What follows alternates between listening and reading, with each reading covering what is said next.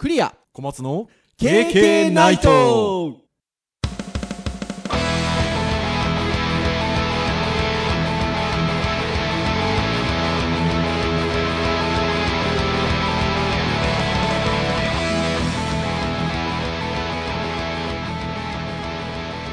経験ナイトーイエーイ !75!75!75!75! イエーイすげえ連呼してる。もう多分ね、すげえ、あの、割れてるんじゃないかと思いますけど。ということで、75回の配信でございますね。はい。お届けをしますのはクリアと、はい、小松です。どうぞよろしくお願いいたします。はい、よろしくお願いします。はい、ということで、先生75回目の配信ですよ。はい、めでたいですね。なんかね、霧がいいですよね。小松先生、なんか、あの、あれですよね。なんですか？今週、結構会いましたよね。結構会いましたって表現おかしいですけどこ。こ一周においてはそうですね。そうですよね直。前回の配信から、配信というか、まあ、収録から、今回のこの配信会の収録の間に対面しましたね。そうですね、対面し実際にね。はい、ということで、えー、デジタルハリウッド大学の卒業制作展はい。が、えー、前回の配信と今回の配信の間にありまして、まあ、おし、教え子、教え子のこう、4年間の、えー集大成を見ないでかっつってね、行きましたよ。まあ、行く前に泣かされてましたからね。そう、もう行く前にも私泣かされてしまったので、もう大変ですよ。で、じゃあその卒展の現場で小松先生に会ったのかと思いきや、うん違うっていうね。僕、あれですかね、あの2日目、気がついたら、あの、卒展見見てないですか行ってないですか？もうね、スライド作るのいっぱいいっぱいでした。で、で、その日は、えーっと、ね、これちょっと聞いてらっしゃる方で、あの、ご存知の方もいらっしゃるかもしれませんが、私と小松先生、あの、YouTube 番組の IT チャーズ TV というものに、準レギュラー的なうん。感じで出ておりますが、まあ、それの収録が、まあ、同じデジタルハリウッドであったということで、はい。まあ、そこでお会いしたという感じですね。うんあんまりね、はい久しぶり感はなかったですけどね。そうですね。でも、あの、他のね、そういうこう、えー、先生方、はい。割とこう、普段からよくしていただいている先生方にお会いする機会も持てて、ああ、そうですね。非常に良かったですよ。ほんでですね、まあ、まあまあその中の一人先生で、T 大学の K 先生という方が、今日会いましたよ、私。そうですね。今日もね。今日も福岡で会いましたよ。ああ。なのでなんかもうね、もうそんな感じですよ。もう小松先生とはまあオンラインだ、オフラインだで、まあ会うわ。まあね、そういった他の先生とも、なんか東京だ、福岡だ、みたいなね。ね、もうなんかね約束してたわけじゃないんですもんね。ないんですよ。あのー福岡のアップルストアはい。私が今所属してる組織の職場のもう斜め前なんですよ。うん。フェイスブックで、えー聖地巡礼とかって言って、アップルストアにいるよって書いてあったんで、もうたったたったと小走りで1分ぐらいなんで、まあね、前々回、ね、まあ距離のお話なんかもしましたが、もうなんか本当になんか距離を感じないと言いますか、うん。なんかそんな時代にもなったなとはい。思います。はい。そんなところなんですが、今日ですよ。はい。何の話をしようかっていうことですよ。で、二日目ですよね。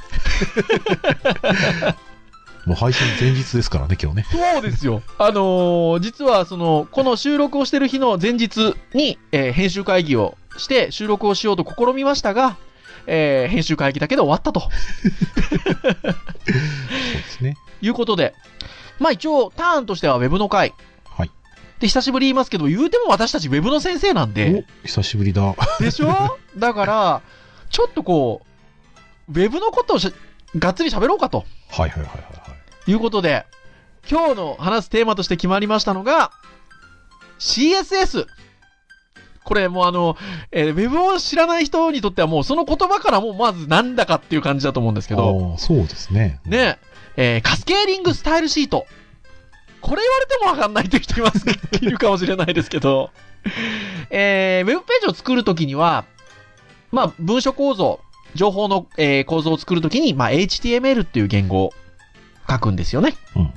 で、えーじゃあそれらの情報をどのようにこう配置していこうとか、色をつけてみようとか、文字の書体はどんなものにしてみようとか、まあいろいろそういった見た目に関する情報は、今言ったカスケーディングスタイルシートうん頭文字を取りまして、CSS というもので、えー定義付けをしていくとうんいうことですね。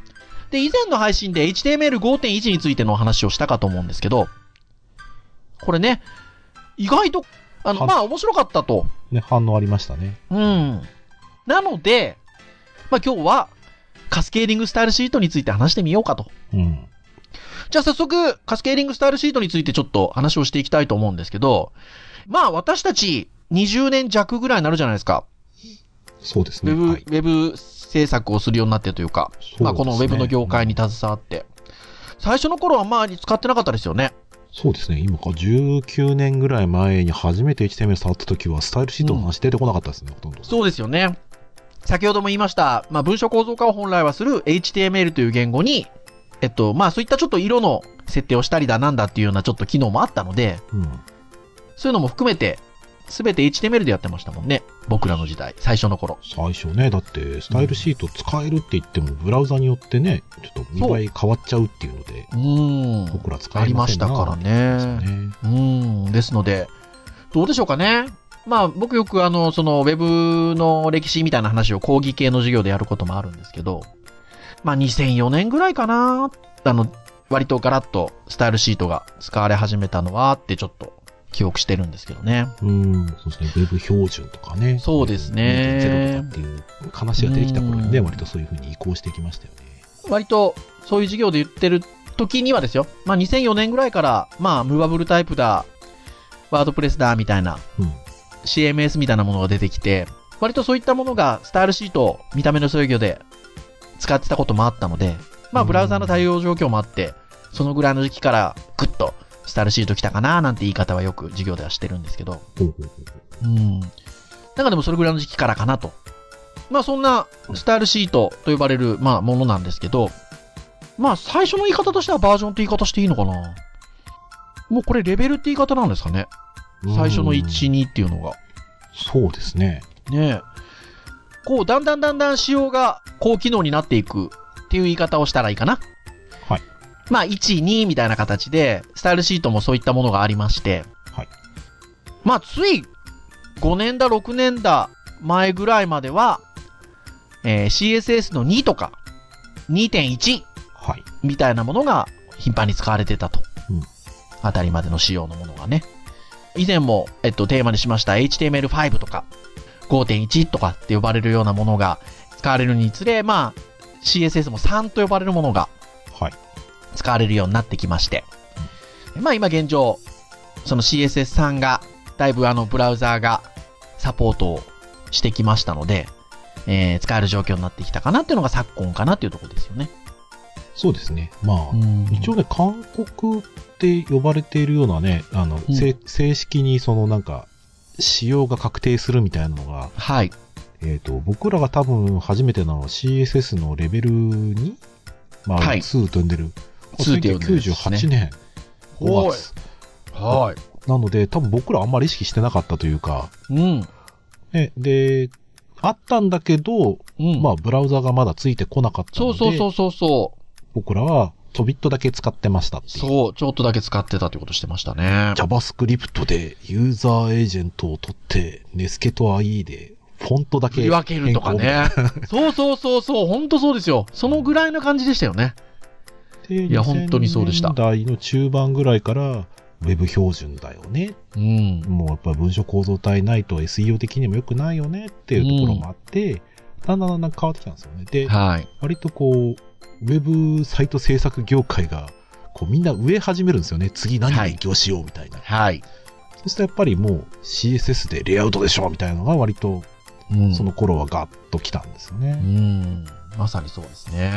CSS、我々一応2.1をやってたつもりではあるんですが、はい。2.1の正確な定義が決まったのが、一応、ん ?2011 年。割と、そう、近いんですよね。結構近いんですよね。そうなんですよ。なので、まあそんな感じですと。で、まあ今現状先ほどもちらっと言いましたが、まあ CSS3 と呼ばれるものがうん、もうだいぶ使われるようになってきてるんですけど、はい。これですよ、さっきちょっと冒頭にゴニョゴニョゴニョっとちょっと口ごもっていたのが、その CSS1 だ、2だ、2.1だ、3だみたいなのって、バージョンって捉えがちなんですけど、はい。違うんですよね。そうなんです。これレベルなんですよね。僕もね、一時期バージョンと言ってた気がします。うん、言ってたかもしれない僕も。レベルなんですよね。うん。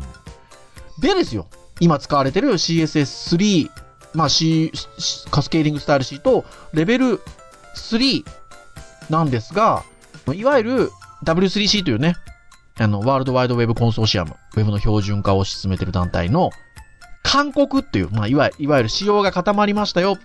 勧告って呼ばれるものが、先ほど小松先生も言った通り、CSS の2.1は2011年6月に勧告されてると。で、CSS3 ですよ。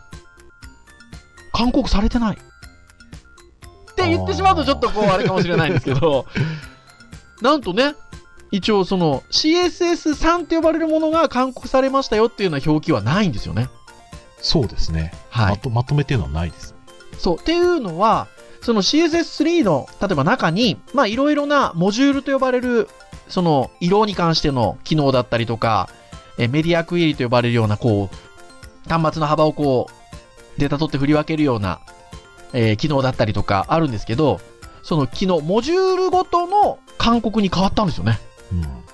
だから、まるっとこれが CSS3 で、CSS3 セットで勧告ですよっていうことじゃなくなっちゃったんですよね。うん CSS3 から。だから、CSS3 が勧告されましたよっていう言い方はもうされてないと。そうですね。なんか、モジュール単位での勧告が、2011年となんか2012年にそれぞれ、なんか、はい。ちょこちょこっと出てますね。出てますよね。だから、いわゆるこう、まあ一般的には CSS3 の範疇ですよって言われてきたものでも、多分未だに勧告されてないものもあるはずですよね。ああ、多分はい、ありますね。多分ね。はいそうそうそうそうそう。だから、ちょっとなんか変わったんですよね。その、くくり方というとおかしいですけど。そうですね。うーん。ああ、そうそう。僕今見てるページだと、そうですね。はいワーキングドラフトのやつが。ものもありますよ。ね。そうそうそうそうそうそう。でですよ。はい。まあ今日実は語ろうと思ってたのは、まあそんなことじゃないと。先を語ろうぜということで。CSS4 のことについて語ろうかというね。レベル4ですよ、レベル4。レベル4。レベル4ですよ。でも、今の話で流れで言うと、これ CSS4 って、その呼ばれる何かこう、まとまった一つのものがあるかっていうと、そうじゃないんですよね、これだからね。うんね、モジュールごとの、なんか、レベルっていう感じっぽいですね、なんかね。だから CSS3 と呼ばれているような、モジュール群があって、えー、まあもちろんそのモジュールの中にはレベル1、レベル2、レベル3と、こう、ナンバリングを重ねてきたものがあって、まあそれの今度4番目のレベルですよって呼ばれるものもあれば、うん。まあこれまでの、まあ、概念とはちょっとなかったものが新たに策定されて、えー、レベル1と呼ばれるものであっても、一応くくり上は CSS4 の塊ですよと、こう、見なされてるようなものもあったりとか、ねえ、なんか、もうだからすごい曖昧、ややこしい。そうですね。。ややこしいですすね。だって、メディアクエリは、しレベル3で初めて出たけど、その時にレベルがついてなくて、で、レベル4のモジュールの中では、うん。メディアクエリレベル4に4になってんですよね。なってるんですよ。ほんで、新たにまあ出てきてるようなもので言うと、えー、まあこの後最後に話すると思うんですけど、えー、グリッドレイアウトモジュールとかね、ねあとは、はい CSS バリアブルとかねう、ん。このあたりは、まあ初めて出てきてるので、えー、レベル1なんですよね。そう、だからすごくね、こう、CSS1 じゃないんだよねって。そう。モジュールでの、モジュールのレベルなんですねレベル1。で、レベル1にもかかわらず、くくりとしては、CSS4 の範疇にちょっとくくるみたいな。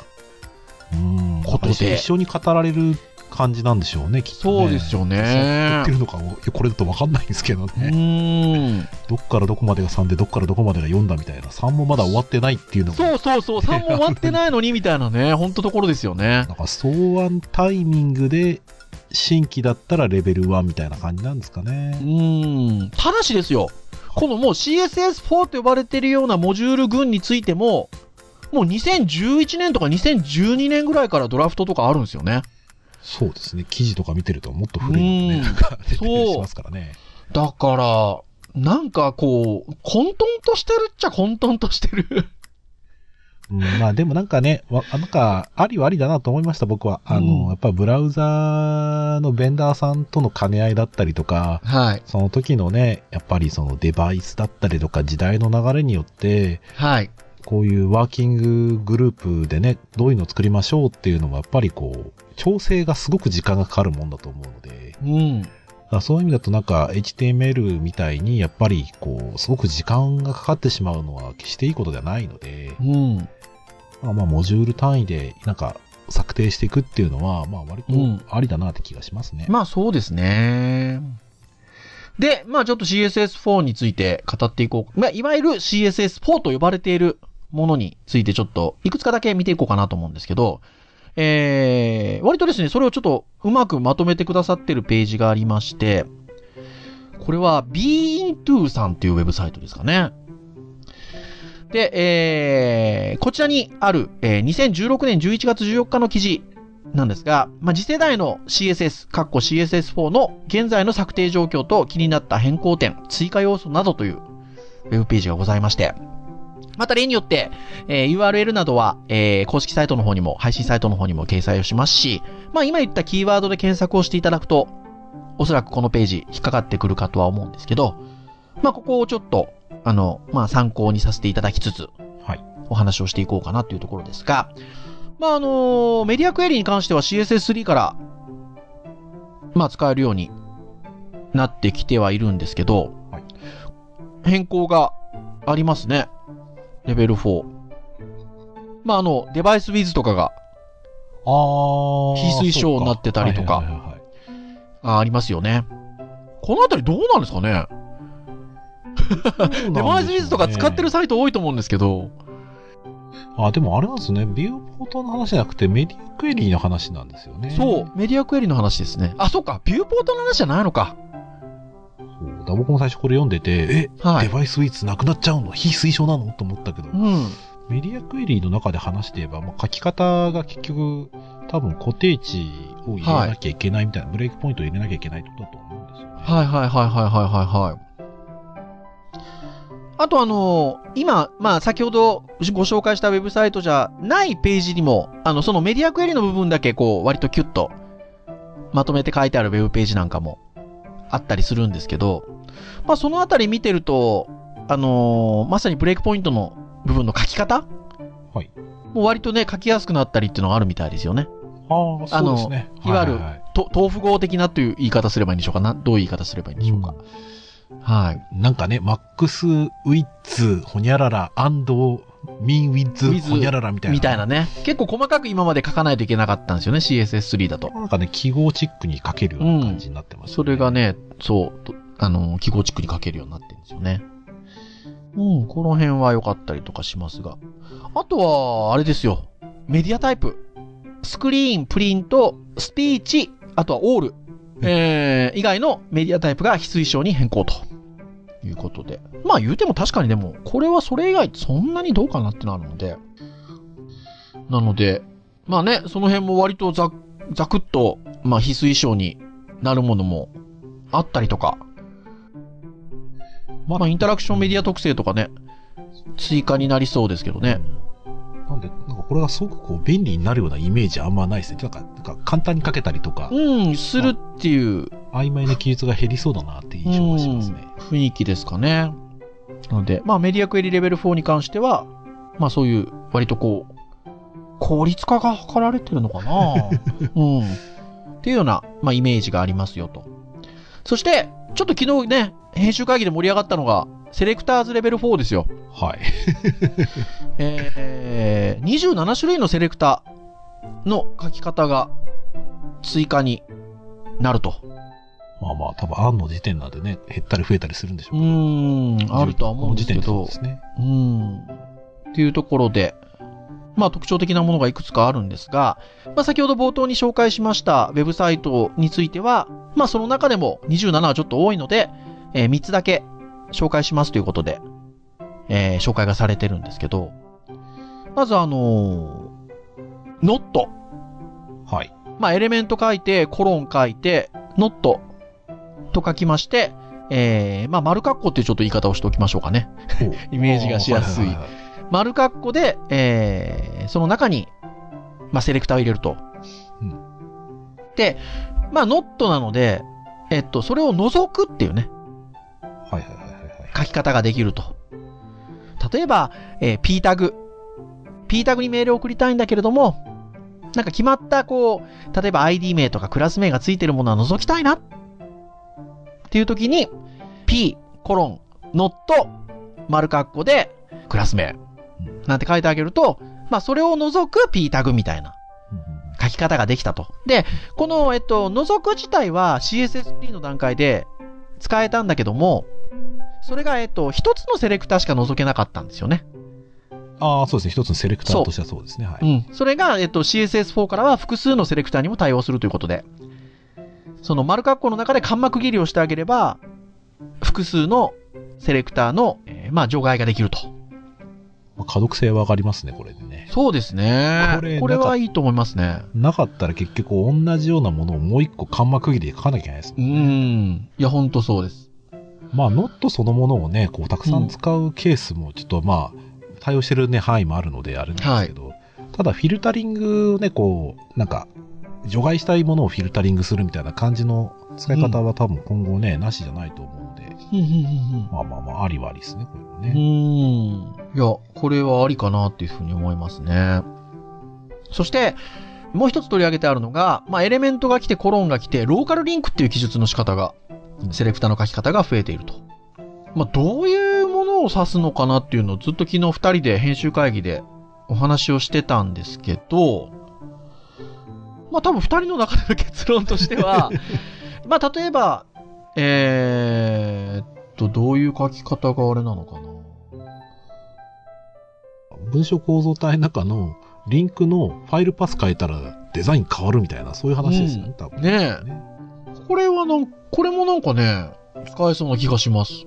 うーん、なんうんかそうですね、文書構造体というよりかは、なんかディレクトリ構造を意識したそうそうそうそうそン策定ですね、これう。ね。ですね。うん。だし、そうですね。だから、まああの、ディレクトリ構造もなんか割と、そういう組み方しないといけないのかな。そうですね、多分ト,、うんトップが大カテゴリーで、2階層目はフォルダーに入れてください。入れて、みたいなところを、ちゃんとルール化しないと、まあまあ、ルール化できてるもんなんでしょうけど、普通に考えれば。まあでもシシステムにもよりますけどね。そうですね。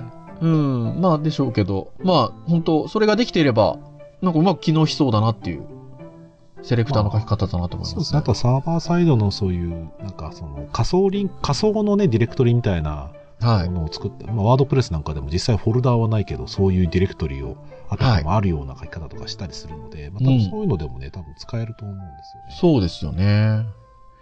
で、もう一つ来てるのが、えー、エクスクラメーションマーク。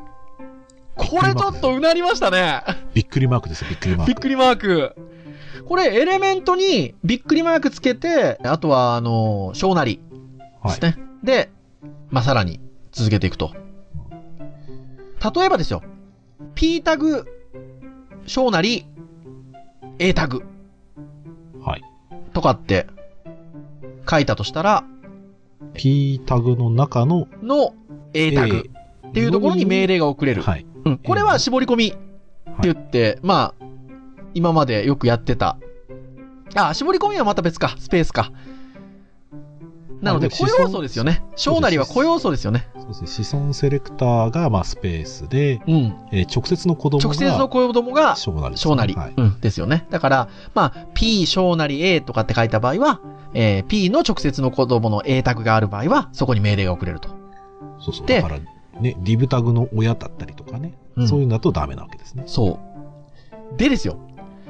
その P に、P の直後にエクスクラメーションマーク、びっくりマークをつける。だから、P びっくりマーク、小なり、例えば A とはい書くと、これ、下から遡るんですよね。そう、だから、あの要素としては、P タグにスタイルがつきます。そう。だから、えー A タグを個要素に持つ P タグに対してだけ命令を送れるっていう。そう。だから P タグは P タグでも、P タグの直の子供に A タグ持っていなかったらだ、け、そうそうそう、だからなかったら効かない。スタイルは、その効かない P, P タグにスタイルは適用しない。うん。エクスプラ、エクスエクスクラメーションマーク。これ使えそうですよね。これはね、なんかね、うんいろいろね、仕組み作るときにはね、使えると思いますよ。ん。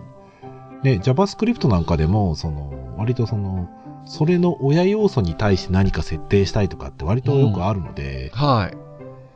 なんかそういう絞り込みをね、するのに、子供の絞り込みは普通にできるけど、親の絞り込みって結構めんどくさいんですよ。めんどくさいですもんね。うん。なので、まあまあそういうなんかスタイルをね、これを持つ、子供これ持ってれば親が変わるっていう。うん。これはね、おもろいですね。そうですね。うん我々もね、子供を見て親になるわけですよ。変わるわけですよ。あれねえ、なのでこれちょっとブラウザ実装してくると、面白いなと。思いますねデザインでちょっとなかなかすぐに思いつかないけど、でも、必ずなんか、あの、使えそうな感じしますね。僕は多分フロントでなんか制御するときには使いたいですね。そうですね。というところが、まあ、えー、まあもちろん20、あと、あえー新しく27個あるので、まあその中の今3つ。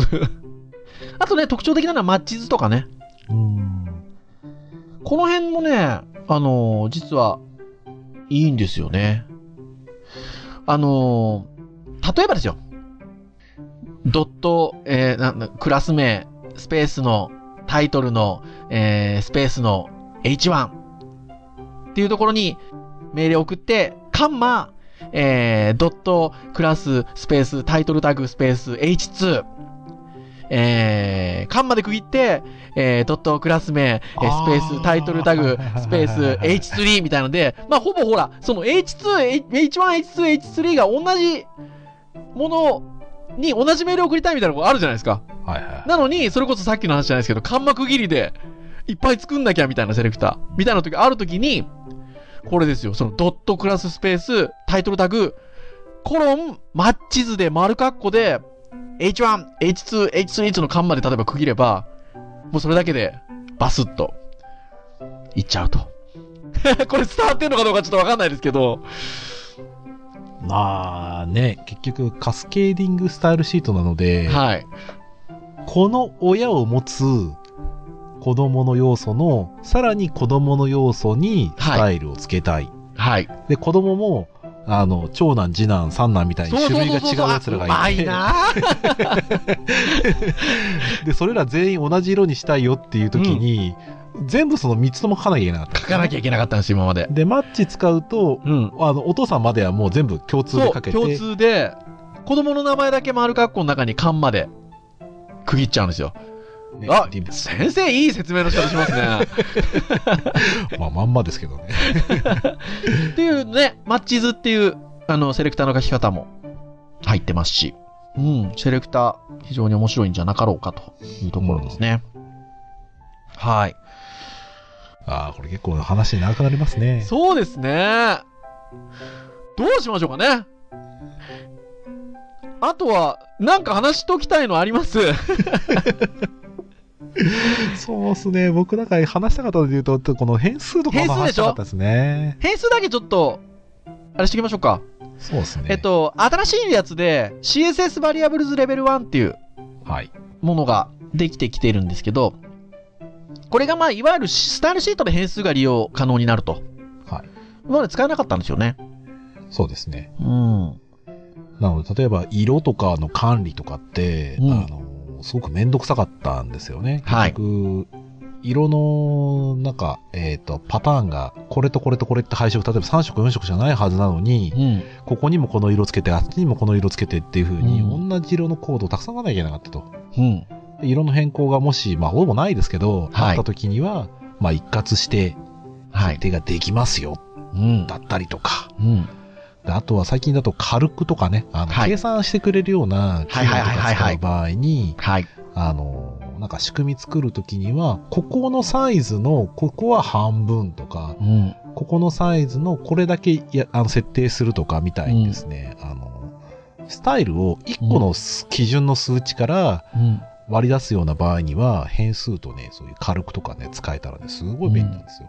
はいはいはいはいはい、はい。で、それ実際に、あの、SAS とかね、そういうのでやってたんですよ。はい。だけど、そういう SAS とか使わなくても、もう、CSS の中で変数が持てる使える持てると。今度のね、CSS の中に一応設定が入ってますと。これはね、いいですね。うん。うん。いや、いいなと思いますねこれはね。使い勝手ありますよ。はい。いや、そうに思います。ね、普通に初心者に教えるときに、まあ割とこういう風にしたら、あの、効率化図れるよっていう風な、割と言いたくなるような ものですかうらね。ん。いや、本当にそうだと思います。うん。ねなので、で割割とで、最近のモダンブラウザと呼ばれてるものは割といけてるんだけいけてるんですよね。ただ IE とエッジが ダメっていうね。またいつものやつですねっていう。で、先ほども言った通り、こう、いわゆる CSS4 と言われるモジュール群のものはほとんどまだ草案段階なので、使えないものが多いんですけど、まあ、このあの、バリアブルに関しては、あのーい結構いけるんですけど、IE がダメ。エッジもダメなのかな、そうですね。そうですね。マイクロソフトチームが。まだ数年、数年お待ちくださいって感じです。そうですね。っていうところですね。なので、まあちょっと本当は、まあいろいろ話せるものもあるんですが、まあキリがないので、そうですね。また、またの機会に。ね、またの機会にということで、はい、このぐらいにしたいなと思うんですけど、色とかね、はい。結構ね、いろいろあるんですよね。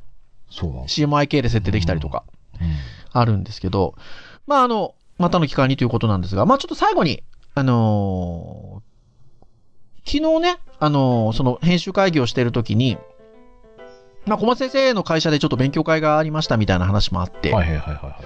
で、まあ、小松先生の会社はウェブサイトも作ってるし、アプリ開発なんかもされてるんですよね。ああ、そうですね。で、そういった中で、まあスタイルシートを、まあ使う機会っていうのもお多いとは思うんですけど、はい。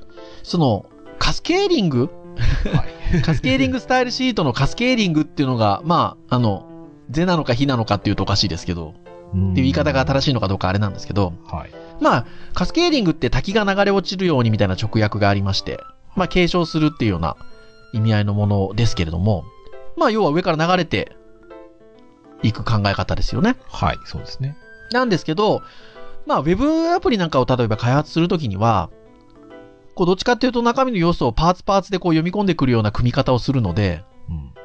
カスケーリングしていることが果たしていいかどうかっていうのがなかなか難しいよねって話あったじゃないですか。そうなんですよ。結局、はカスケーディングスタイルシートって便利なんですよ。はい。だから、親要素の、この親要素にクラス名つけて、うん。じゃあ、その子供の要素のセレクターに対してスタイルつけよう。うん。一見するとすっごい便利なんですよ。だはいって、親のクラス設定したら子供に全部その機能がつくわけですから。うん。でも逆に言うと HTML に依存してるとも言えるので、はい。えー僕らいわゆる言い方で言うと詳細度の高い CSS、はい。えーあれの子供のこれの子供のあれの子供みたいな。はい。文章構造体1個変わったらもうこのスタイル使えないじゃんって話になっちゃうんですよね。はい。はい。はい。だからさっはい。きね、クリア先生が言ったみたいな、はいパーツごとにものを扱いたいとか、うん。ね、組み込みの例えばページなんかを作るときうに、ん。やっぱりどうしてもその、この HTML のコード体で使ってください。これをちょっとでも外れたらダメですみたいな感じで作ってしまうと、うん。まあ、最初の時はいいんだけど、結はい果後で回収であったりとか、はい。なんか要素を増やしたら、なんか形崩れちゃいましたとかなりやすいわけです、はい。で、最近だとその、いわゆるその、すそういうのを、じゃあうまくやりましょうっていう一つの考え方で、うん。まあ、命名規則を、はい。スタイルシートの命名をとにかくこの、仕組みに名前入れてしまおうと。うんだから、カスケーディングを、はい実際しないんですしないってもういう。はい。もうスタイルそのものの中に、名前の中にカスケーディングみたいなものを入れてしまう。うん。入れてしまうってことですよね。この機能のこの状態のスタイルを作りますみたいな。ラスト。うん。で、そこでの命名規則って、はい。一見するともう HTML で見るともう長い名前のですね、要素がね、たくさん並んで、はい。一見そう使いづらそう、作りづらそううん。になるんですが、うんこれも作り方ね、今、SCSS とかで、入れ子構造でね、スタイルシートとか使うことを考えると、はい、その命名が一本の名前になるっていうこと自体は、はい、実は、開発段階ではカスケーディングで、実は命名してるっていうことがあると。で、それがじゃあ、是か非かで言うと、多分簡単なサイトでは、あんまり良くないというかね、うん、逆に作るのに時間かかっちゃうし、名前も悪いし、使い方難しいなと。はい。では、アプリケーションの現場になっちゃうと、はい、カスケーディングが実は HTML に依存しやすくなるそうですね。逆に難しくなるんだな、まあ、正解はないなっていう話だったんですけどね。いや、本当でもそうですよね。だから、こう、本当にあのー、いろんなタイプのものが、僕らが始めた、こういう仕事始めた頃と比べると、あの、ありますし、いろんな構造のものもありますし、あのー、というところがあるので、その、何をもってね、こちらが良かろう、悪かろうみたいなって論じられることもありますけど、まあちょっとやっぱもう難しい時代ですね。難しいですね。うん、作るものによって変わってきますし、う、ね、ん。現場でもね、対応できるかどうかってなかなか難しいですからね。うん。結構だから、まあそれで言うと、なんでしょうね。私たちと教える仕事はしてるんですけど、その、何をもってしてそれが共通の知識であるのかとか、うん、っていうのも難しいですね。そう、だからベーシックとしては、カスケーディングスタイルシートを教える方として間違ってないなと思いつつも、うん、現場によっては、やっぱり他のその、CSS のモデルも教えなきゃいけないな、うん、いや、本当そうですよね。うん。本当に、そういうのも難しい時代になってきてるのだなっていうのは感じますけど、まあでもなんか、あのー、楽しんでそういうこう、そういう状況も楽しんで、うん、で、えー、まあ臨機応変にというとあれですけど、あの必要に応じて最適なものを選んでいくっていうのが、まあ正しいんでしょうね。うん、まあ、うん、そうですね。あの、きっちりと全部理解して、完璧にね、使い方マスターしようっていうよりかは、まずはまあなんか、一旦やってみようよって話ではあるんですよ。はい。少しでも触ったことあるよっていうことがまあ大事かなって気はしますね、うん、なんかね。そうですね。ですので、今日のこの配信聞いて、もう何を言ってるか全くわからなかったと。いう方もいるんじゃなかろうかとは思いますが。まあ多分ね、その人はね、ここまでたどり着かないんじゃないかな。まあね、そうですね。はい。まあでも、なんか、あのー、そういうこう、楽しさもある業界だよっていうのは、なんか今日伝えたかった感じもします。うん、そうですね。こういう、はい、こういう話するの好きですよ。ね、そうですよね。うん、なので、まあちょっとね、あの思いのほか時間ちょっとかかりましたけど、あの、話してる内容の量に、あの、よ、にしては 思いのほか時間かかりましたが、まあ、あのー、ちょっとまたね、今日お話できなかったものも、まあ、今後なんかお話しする機会があればとも思いますし、はい。はい。まあ、こんな回がたまにはあってもいいかなという75回でございましたので、はい。はい。皆さん、あのー、今後も聞いてください。まあ、はい、えー、ということで、えー、KK ナイトなんですが、はい、毎週木曜日に配信をいたしております。えー、公式サイトで直接プレイヤーがありますので聞いていただくこともできますし、えー、iTunes ストアなどで、えー、購読登録をしていただくと、えー、自動的に降ってくると。降ってくる？インストール、えー、されて、えー、ダウンロードして聞いていただくことができるということでございますので、えー、まあ、いろんなタイプの回がありますので、もう少し、あの、ゆるゆるな回もございますし、まあ、今日も別に、あの、今日緩かったですけど。まあ、ゆるゆるですよ。はい。えー、まあ、いろんなタイプのものがありますので、あの、いろんなタイプのものを、あの、聞きやすいものを聞いていただいて、いいんじゃないかなと、はい、いうふうに思います。はい。はい。以上、お届けをいたしましたのは、クリアと、はい、小松でした。それでは皆さん次回76回の配信でお会いいたしましょう。さようなら。さようなら。CSS 書くぞ夢こそ